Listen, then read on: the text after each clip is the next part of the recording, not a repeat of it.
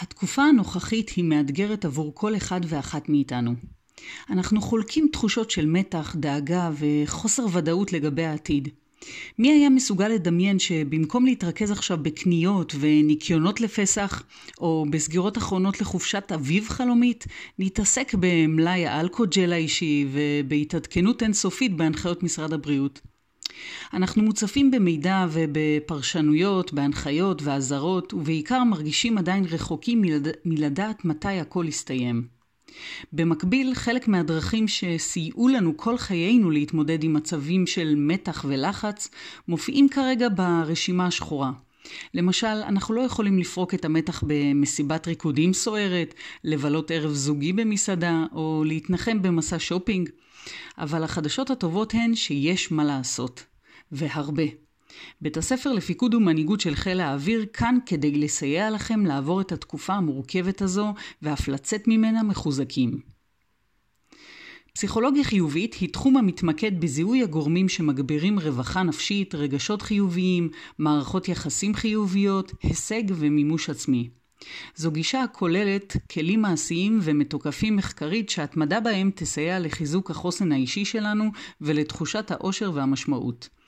אז אה, בפודקאסט הקרוב נציג לכם חמישה עקרונות מרכזיים בגישה הזו, וכיצד תוכלו ליישם אותם בחייכם האישיים, במיוחד בימים אלו. אז אה, מתחילים. העיקרון הראשון הוא שמירה על רגשות חיוביים. אתם בטח שואלים את עצמכם איך אפשר לעשות את זה כרגע. אז אמ, זהו, שאפשר קודם כל להחליט.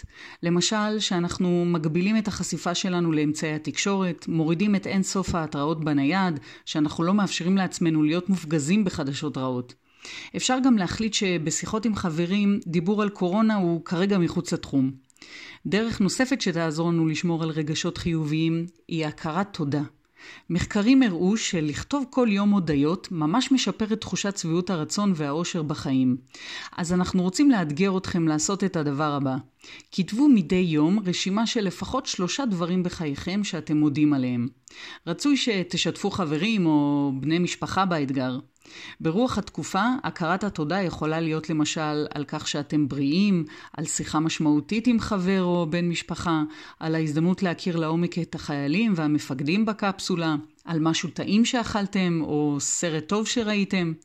הזמן והתרגול יעלו את הרגשות החיוביים ויצליחו לדחוק אפילו קצת את הרגשות השליליים. העיקרון השני הוא זרימה. כולנו מכירים את התחושה הנעימה הזו כשאנחנו שוקעים ברצף של עשייה או פעולה מהנה. מצבים כאלה שאנחנו מרגישים שהזמן עף לנו. פעילויות מסוג זה מציפות אותנו בהורמונים שמייצרים תחושה נעימה. פעילויות שמייצרות זרימה יכולות להיות קריאה, ספורט, שירה, נגינה, אצל כל אחד זה יכול להיות משהו אחר. גם הקשבה אמיתית, כזו שבה אתם ממוקדים כל כולכם באחר, מייצרת סוג של אה, זרימה כזאת. למזלנו, כל הפעילויות האלה אפשריות גם היום, אז חפשו פעילויות שמייצרות זרימה. העיקרון השלישי הוא יחסים משמעותיים. יחסים בין אישיים מיטיביים הם מרכיב קריטי בתחושת האושר שלנו.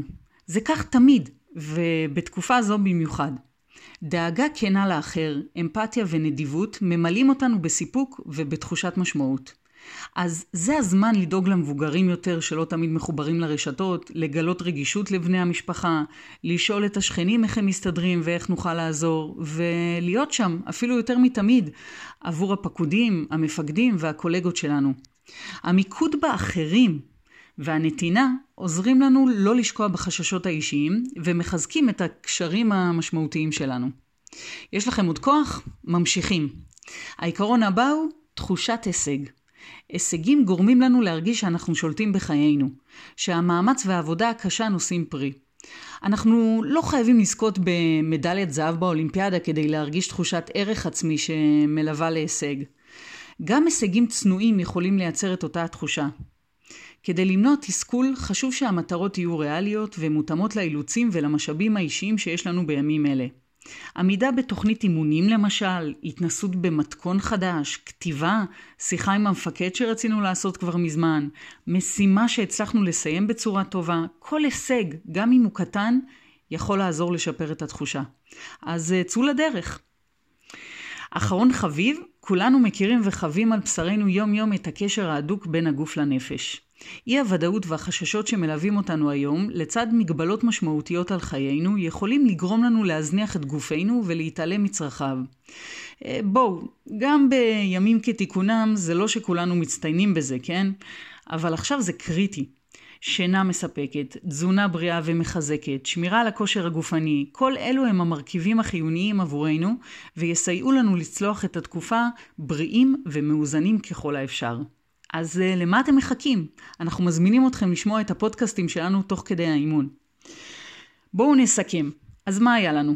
חמישה כלים מעולם הפסיכולוגיה החיובית כדי לצלוח את התקופה בבריאות נפשית ותחושת איזון. הראשון, שמירה על רגשות חיוביים, השני, זרימה, השלישי, יחסים משמעותיים, והרביעי, תחושת הישג, האחרון הוא גוף ונפש. אנחנו מזמינים אתכם להעביר את זה הלאה ולהמשיך להיות משמעותיים עבור הסביבה שלכם. אנחנו נתראה בפודקאסט הבא. בינתיים, שמרו על עצמכם.